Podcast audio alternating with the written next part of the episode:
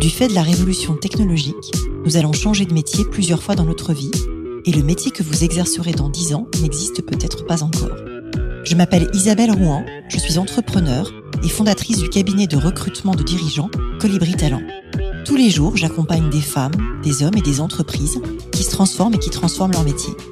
Avec ce podcast et Métiers du futur, je vous propose de rencontrer des dirigeants, des entrepreneurs, des chercheurs, bref, des personnes inspirantes qui vont partager avec vous leur parcours et leur vision du futur de leur métier. Bonjour à toutes et tous et bienvenue dans le podcast Les métiers du futur. Aujourd'hui, je reçois Eric Brion. Eric, vous avez été directeur du planning stratégique au sein du groupe Publicis pendant 16 ans et vous vous êtes illustré dans la blogosphère en créant en 2005 le premier blog d'un planeur stratégique, Dark Planner. Vous êtes l'auteur de quatre ouvrages chez Duno, consacrés au luxe, le dernier sorti en 2021 et s'appelle Luxe et Résilience. Vous êtes le directeur de la rédaction du Journal du Luxe et cofondateur de la Paris School of Luxury. Et donc aujourd'hui, on va se parler de luxe, de mode et de beauté. Bonjour Eric. Bonjour, bonjour à tous. De nombreux publics là, impressionnés par vos chiffres qui sont redoutables. Donc il ne faut pas que je dise de bêtises. Moi, non, hein. Ouais, on a passé les 15 000 écoutes du podcast, donc je suis très fière de ça. Merci beaucoup. Et il y a un truc qui m'intrigue quand j'ai préparé l'interview. Est-ce que vous pouvez nous expliquer d'où vient ce pseudo de Dark Planner? Alors, juste pour corriger, en fait, c'était le premier blog d'un planeur stratégique anonyme, parce qu'il y avait des planeurs stratégiques. À l'époque, le planning stratégique, c'était un métier qui était assez rare. On était à peu près euh, à peine 500 en toute la France, et en 2008, je crois, je ne sais même plus. Et je voulais garder l'anonymat. Et ça vient en fait de Batman, Dark Knight, ça vient plein de Dark Vador, Dark Knight, donc euh, le, jour planeur chez Publicis et la nuit planeur euh, dans la blogosphère, dans la blogosphère préhistorique. Et qu'est-ce qui vous a amené du coup à vous intéresser euh, au luxe? Pourquoi ce virage vers le luxe? Pourquoi cette passion du luxe? Alors, au départ, ma mère est couturière, fan de Chanel, donc j'ai vécu dans les bâtis et, et, les tissus. Et après, c'est vraiment le hasard total. Dans le groupe Publicis, j'avais participé à la création euh, d'une agence qui s'appelait Publicis Brand dédiée aux marques électroniques. Et au bout de trois ans, il n'y a plus de marques électroniques. La bulle Internet a fait tout péter et je me suis retrouvé parce que euh, bilan comptable et autres racheté par Publicis et nous, qui était l'agence de groupe euh, du luxe dans Publicis. Et donc, du coup, c'est comme ça que je me suis amené à faire du luxe. Mais j'avais une culture familiale et puis, euh, chemin faisant, euh, bah, je suis tombé euh, amoureux de ce secteur luxe, mode et beauté.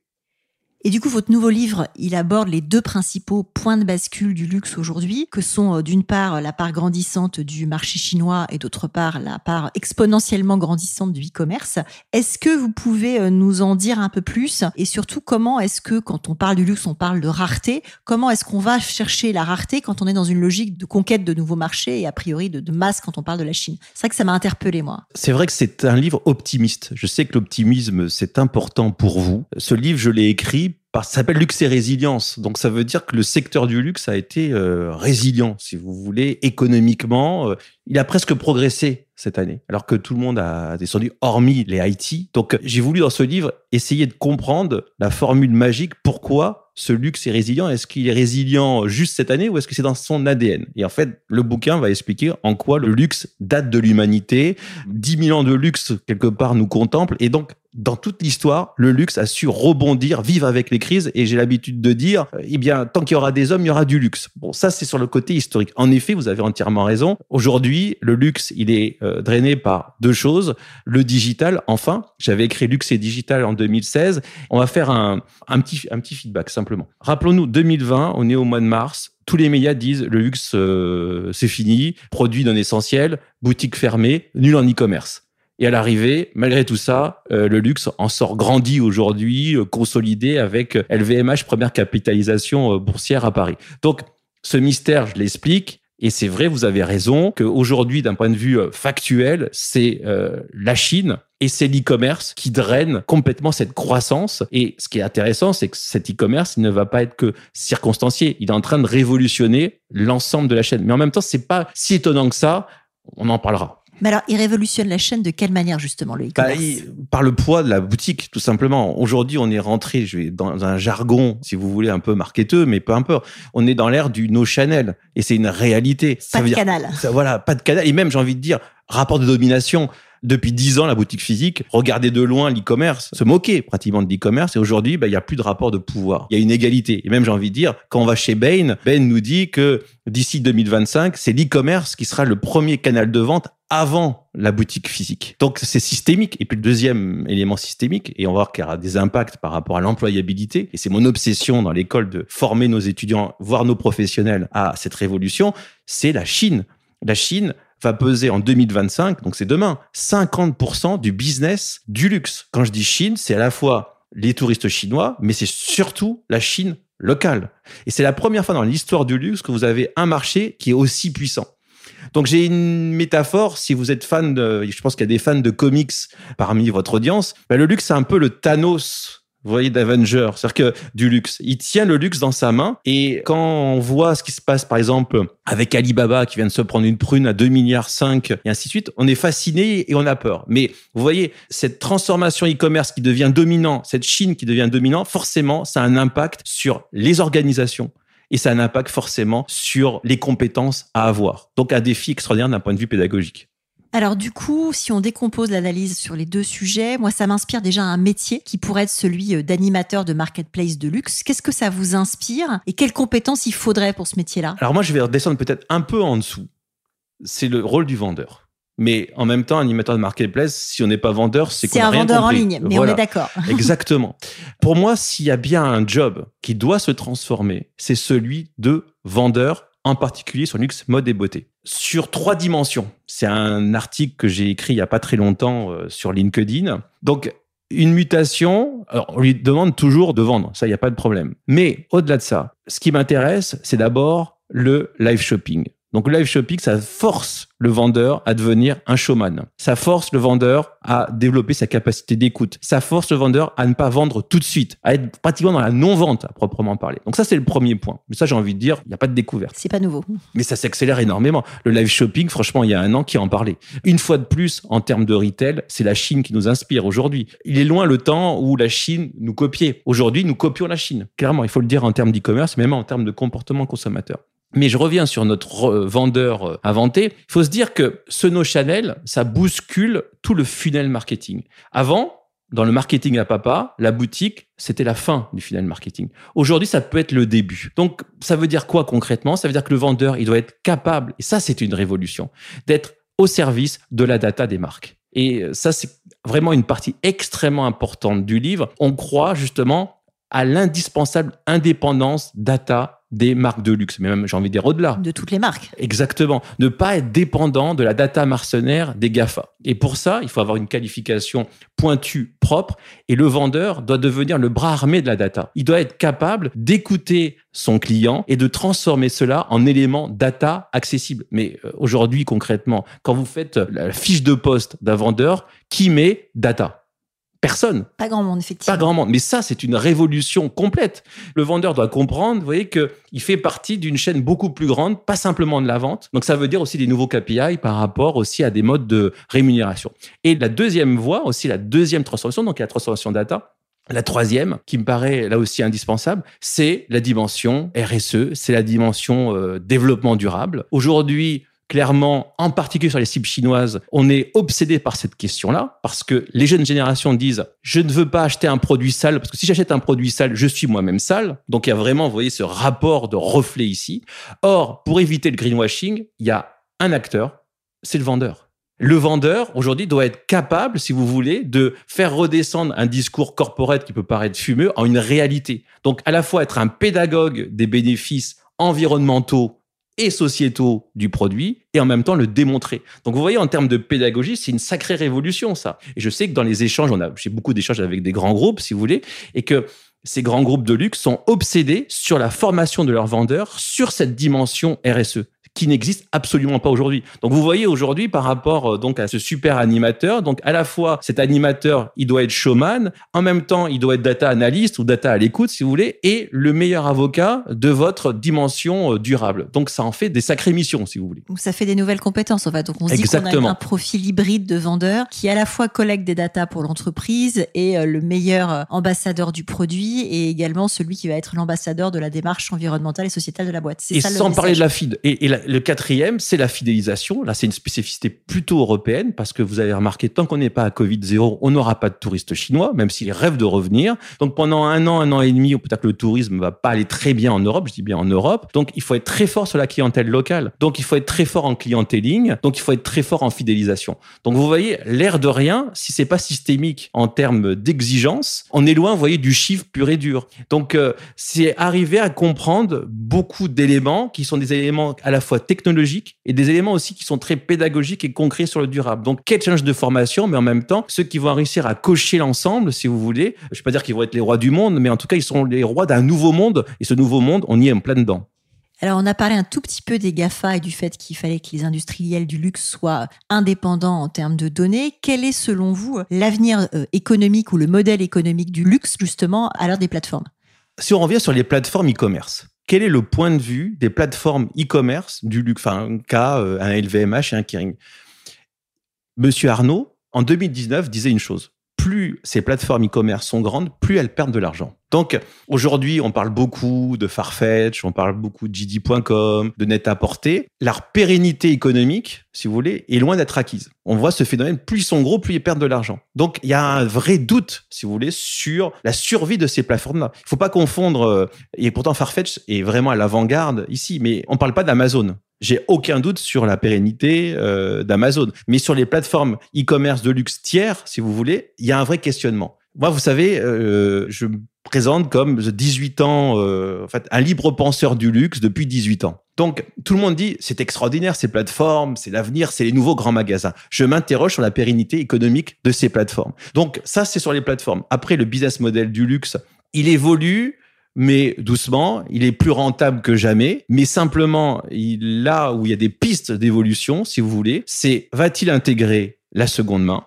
Va-t-il intégrer la location? Donc les questions sont sur la location et la seconde main, qui sont aujourd'hui absolument pas intégrées, puisqu'on le fait ailleurs. Oui, c'est à part. Il y a ma bonne amie d'un côté et vestiaire collectif de l'autre. Complètement. Et, euh, Vous n'avez pas un, un, LVMH d'occasion pour acheter son Vuitton. Mais on s'interroge dessus. Et c'est vrai que toutes les modélisations économiques montrent que bah, la rentabilité de ces deux activités, location et donc revente, euh, en fait, on est dans le circulaire, sont extrêmement rentables. Donc aujourd'hui, il y a eu beaucoup de révolutions avec Covid qui, attention, hein, cette période qu'on a vécue que je trouve totalement fascinante, si vous voulez, n'est rien magique, ce n'est que de l'accélération de choses qui étaient déjà présentes. Mais très concrètement, la seconde main, était mal vu par le luxe en 2019. Quelque chose de sale, pratiquement. Parce qu'on est dans ce snobisme-là et on l'assume et c'est tant mieux. Le sac de la saison. Exactement. Donc, aujourd'hui, la seconde main, elle n'est pas du tout sale. Et même, et pour moi, je trouve que là, il y a un petite arnaque écologique. On dit c'est magnifique, c'est circulaire et en plus quand euh, je prends euh, ce luxe d'occasion, euh, je suis impeccable d'un point de vue écologique. Je trouve qu'il est extrêmement démagogique parce que ne serait-ce que sur les frais de port, toute cette pollution numérique, il y a beaucoup de choses. Mais aujourd'hui, clairement, vous voyez cette évolution du business model vers un modèle d'abonnement en fait. C'est ce que fait Ralph Lauren aujourd'hui. Vous pouvez en effet louer votre Ralph Lauren pendant un mois et puis si vous l'aimez, vous pouvez le garder. Donc on est sur un système d'abonnement. On sait très bien qu'en termes de business model, tout ce qui est abonnement est extrêmement désirable aujourd'hui. Vous avez un client qui paye euh, chaque mois 200 euros. Vous voyez, c'est le modèle Netflix appliqué au luxe. C'est Netflix ou c'est même le modèle automobile où on n'est plus dans la possession mais dans la location longue durée. Voilà, donc il y, a ce questionnement-là, mais vous savez, euh, les prévisions montrent que sur aujourd'hui, euh, ça c'est un peu le planeur qui parle, mais sur une garde-robe, on va arriver à terme, là aussi vers 2025, visiblement c'est pivot 25, un tiers de possession, vraiment l'objet qu'on a rêvé, un tiers loué, un tiers de seconde main. Donc on est sur quelque chose d'assez hybride où le luxe peut être extrêmement opportuniste et agile. En fait, on a découvert en 2020 que le luxe était très agile et c'est un paradoxe. C'est euh, du coup euh, les Dumas hein, d'Hermès, propriétaires d'Hermès, qui le disent que finalement le modèle artisanal est bien plus agile qu'on le croit. Et le modèle artisanal a une agilité qui lui permet justement de vivre parfaitement les crises et de se réinventer alors qu'on pourrait penser totalement le contraire. Oui, c'est vrai que ça peut être contre-intuitif. Comment ça se passe au niveau de la Paris euh, Luxury School? Quel nouveau métier vous enseignez? C'est quoi le futur des métiers du luxe d'après l'école? Alors, donc c'est une école que j'ai eu la chance de co-créer avec Pierre Calais-Jean dans le groupe euh, Media School il y a bientôt 4 euh, ans. Donc c'est une école sur les métiers communication et marketing, luxe, mode et beauté. Donc on a un spectre extrêmement large. Pour moi, il n'y a pas de nouveau métier à proprement parler, mais il y a que des nouvelles compétences. Et aujourd'hui, on a clairement un triptyque de compétences exigées par les marques. Et pour moi, c'est mon obsession pédagogique. Le premier, c'est la data. Vous connaissez parfaitement. Et donc, on a un partenaire exclusif avec Publicis Epsilon. Et aujourd'hui, en fait, si vous voulez, on est le laboratoire sur la génération Z d'Epsilon. Donc on a en permanence des clients d'Epsilon qui viennent comprendre la génération Z. Ça c'est mon quatrième bouquin sur le choc Z. Mais en fait j'ai appliqué à Publicis le modèle école. On a fait une école agence. On a deux produits pédagogiques qui sont la Creative Week où en gros, ben, vous avez un sujet de communication en particulier sur les moins de 30 ans. Venez nous voir, vous allez avoir 60 étudiants qui vont travailler en mode agence. Donc ils sont habitués, si vous voulez, de la première année jusqu'au master à être au contact des marques, à vivre l'expérience furieuse et excitante d'une compétition. Ça, c'est sur la partie créative, d'accord?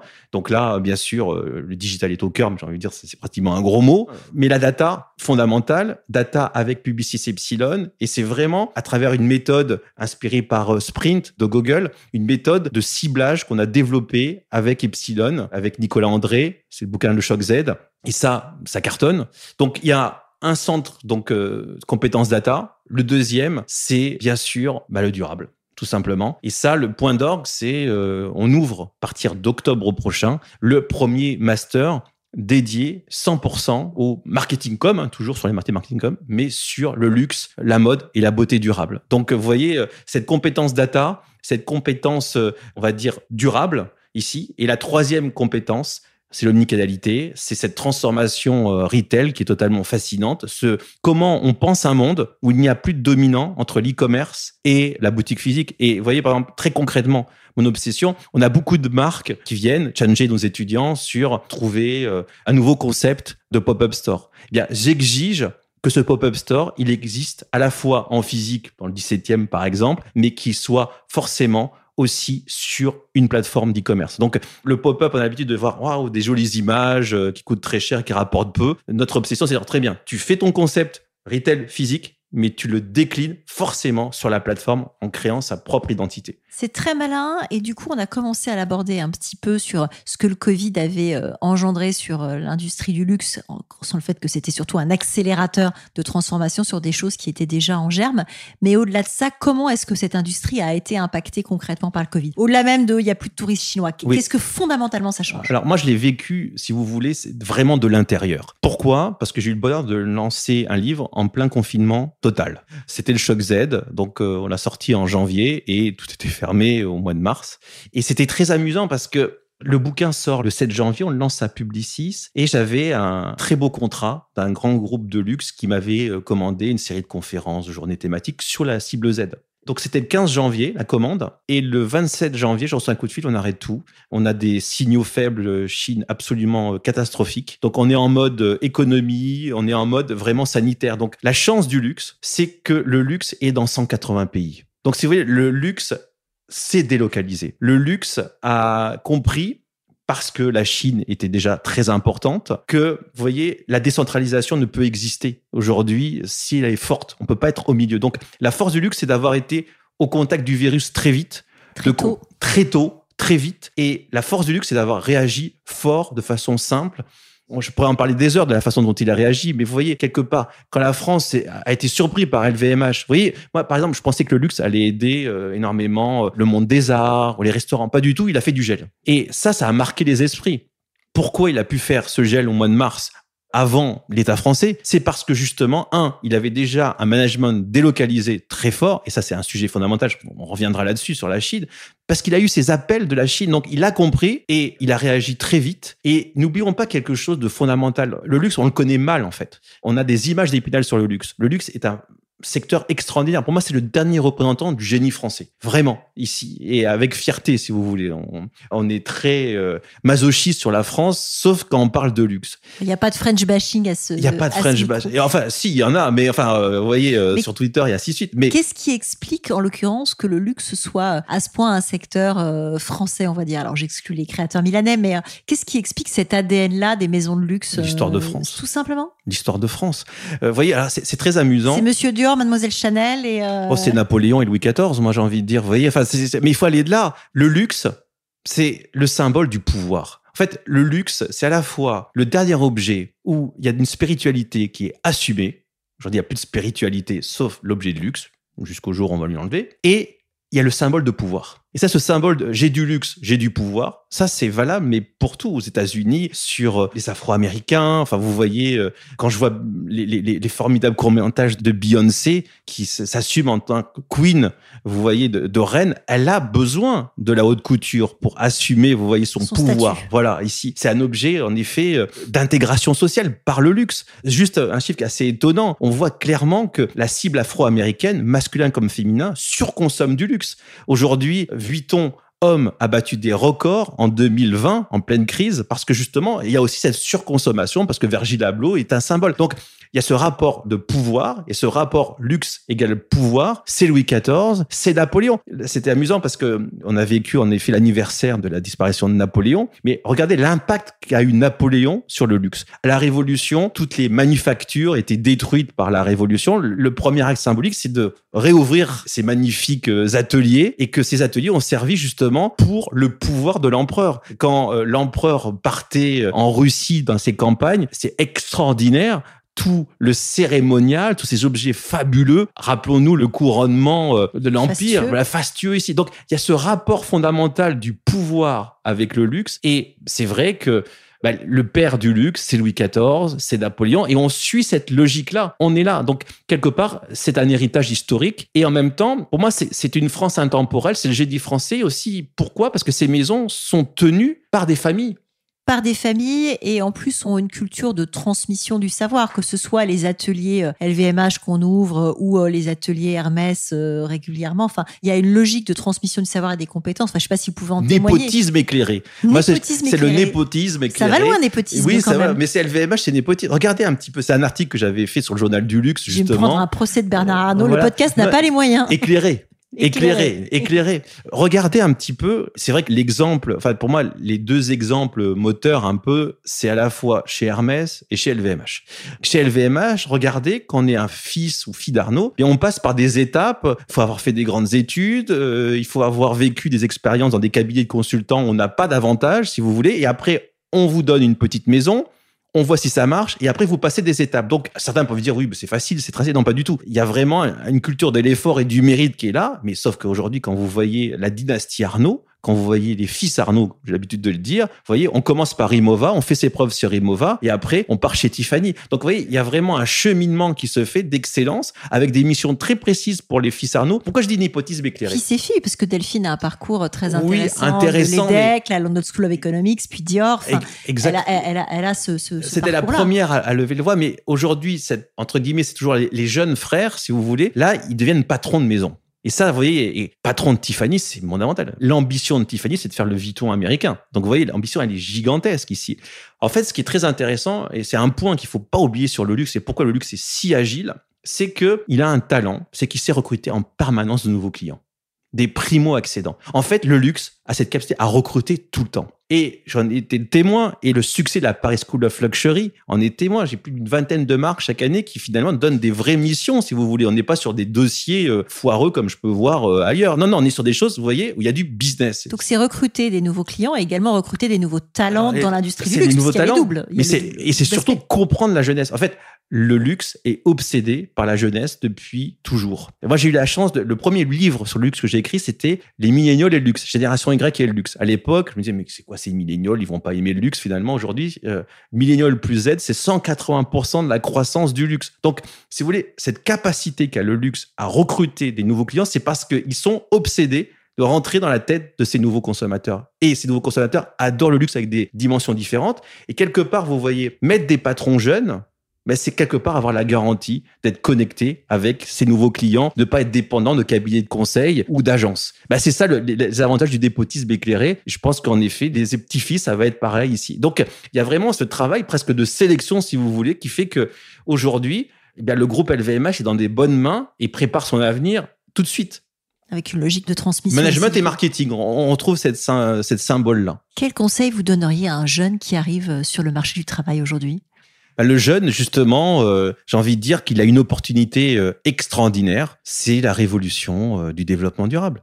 Le développement durable le compare au digital Mais vous voyez. Au digital, il y a 20 ans, en fait. Voilà, exactement. Sauf que ça va bien plus vite que le digital. C'est bien plus systémique que le digital. Au départ, rappelons-nous. Je vous dis, la, première conférence sur Internet chez Publicis, je l'ai fait, c'était Yahoo, c'était la première, et c'était en 1999-2000. Donc, vous voyez, j'ai vu un peu tout en digital. Mais vous voyez, le digital, il est venu doucement, mais sûrement. Voilà, on fait un petit site e-commerce, on fait du site. Sauf que quand vous touchez au durable, c'est une révolution systémique qui révolutionne la façon de produire, de penser, de vendre et de la prévente. Donc, ce durable, c'est une opportunité extraordinaire parce que je ne sais pas si c'est des nouveaux métiers. Vous voyez, par exemple, vous avez échangé avec des chiffres digital officers. Ils vous disent tous, mon objectif, c'est que ce métier disparaisse à terme puisque tout est digital. Et c'est ce qu'on voit. Vous voyez, par exemple, chez LVMH, aujourd'hui, il y a un chiffre omnicanal officer qui est fondamental ici. Donc, le durable, je pense que ça va durer déjà d'une part. Le challenge, il est gigantesque, mais c'est une révolution pour penser, faire et vendre et communiquer. C'est juste extraordinaire. Et une personne qui arrive à avoir cette vraie compétence, cet omnichannel du durable, c'est un atout redoutable pour les maisons de luxe et pour ailleurs, parce qu'aujourd'hui, personne n'est formé à ça. Et je peux vous dire, ayant euh, créé ce master, un master, c'est 450 heures de cours sur une année. Je peux vous dire que les 450 heures de cours, en une semaine, on les avait remplis. Et le challenge est gigantesque. Et c'est ça qui est extraordinaire, parce que vous retrouvez le sens du réel. Vous voyez, en marketing, on oublie la façon de produire on est complètement, vous voyez, euh, déraciné. On oublie comment on, fait un produit. On est sur la cible et le consommateur et on oublie la fabrication. Exactement. Et quand vous êtes dans euh, justement euh, ce RSE, ben, vous partez de ça. Vous partez de la production. Sinon, vous faites du bullshit, en fait. Mais ce qui est extraordinaire, c'est, vous voyez, par exemple, on travaille avec IBM sur la partie communication digitale.